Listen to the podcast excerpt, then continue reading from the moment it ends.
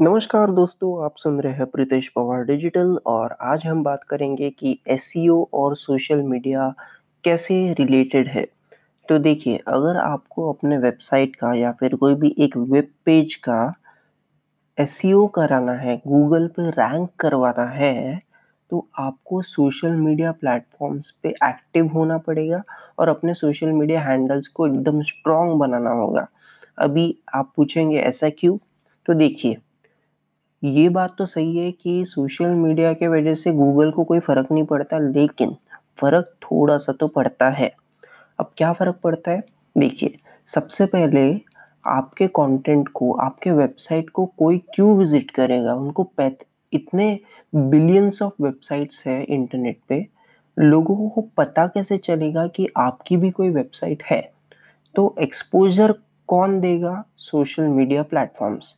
तो आपको अपने वेबसाइट की तरफ़ जो ट्रैफ़िक मिलेगा, वो कहाँ से मिलेगा सोशल मीडिया प्लेटफॉर्म्स राइट तो जो आपके वेबसाइट पे ट्रैफ़िक आ रहा है, वो सोशल मीडिया से आया और वो अगर कंटेंट पढ़ रहा है या फिर आपकी वेबसाइट स्क्रॉल कर रहा है तो गूगल को हर चीज़ पता है कि एग्जैक्टली कौन कहाँ देख रहा है, कैसे पढ़ रहा है, सब सब मतलब पूरी इन्फॉर्मेशन गूगल के पास है।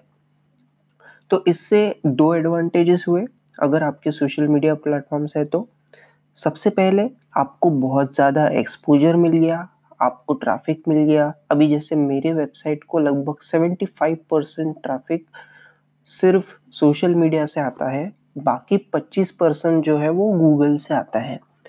तो ये जो लोग हैं इनको जब कंटेंट पसंद आता है, तभी ये पढ़ते हैं राइट इसीलिए फ़र्स्ट ऑफ़ ऑल एक्सपोजर का एडवांटेज मिल गया। सेकेंड एडवांटेज ये है कि गूगल को सब कुछ एनालाइज करना होता है। अगर मेरे जैसी और एक कोई वेबसाइट होगी, मेरे कॉम्पिटिटर होंगे तो गूगल कैसे डिसाइड करेगा कि किसकी वेबसाइट बेटर है, किसको रैंक ऊपर करना है? तो ऐसे टाइम पे गूगल आपके वेबसाइट के सोशल मीडिया प्लेटफॉर्म्स को भी देखता है कि कितने शेयर हो रहे हैं, क्योंकि ऑब्वियसली लोग तभी शेयर करेंगे जब उनको कंटेंट पसंद आया हो। इसीलिए सोशल मीडिया प्लेटफॉर्म्स होना ज़रूरी है। अब आप पूछेंगे कौन से? तो दो ट्विटर और फेसबुक ये एकदम कंपलसरी है। ये तो आपको एक्टिव प्लेटफॉर्म्स रहना ही चाहिए कंपलसरी है तो। फिर इंस्टाग्राम रहा तो थोड़ा सा बेहतर है। वहाँ पे आप सोशल मीडिया मार्केटिंग कर सकते हैं। और पिंट्रस्ट बहुत अच्छी चीज़ है गूगल के लिए भी और अपने वेबसाइट के लिए भी। तो ये चार प्लेटफॉर्म्स पे आप हो सके तो ज़रूर ट्राई करिएगा। तो इसी के साथ हम ये एपिसोड ख़त्म करते हैं। मुझे आशा है आपको ये एपिसोड पसंद आया होगा।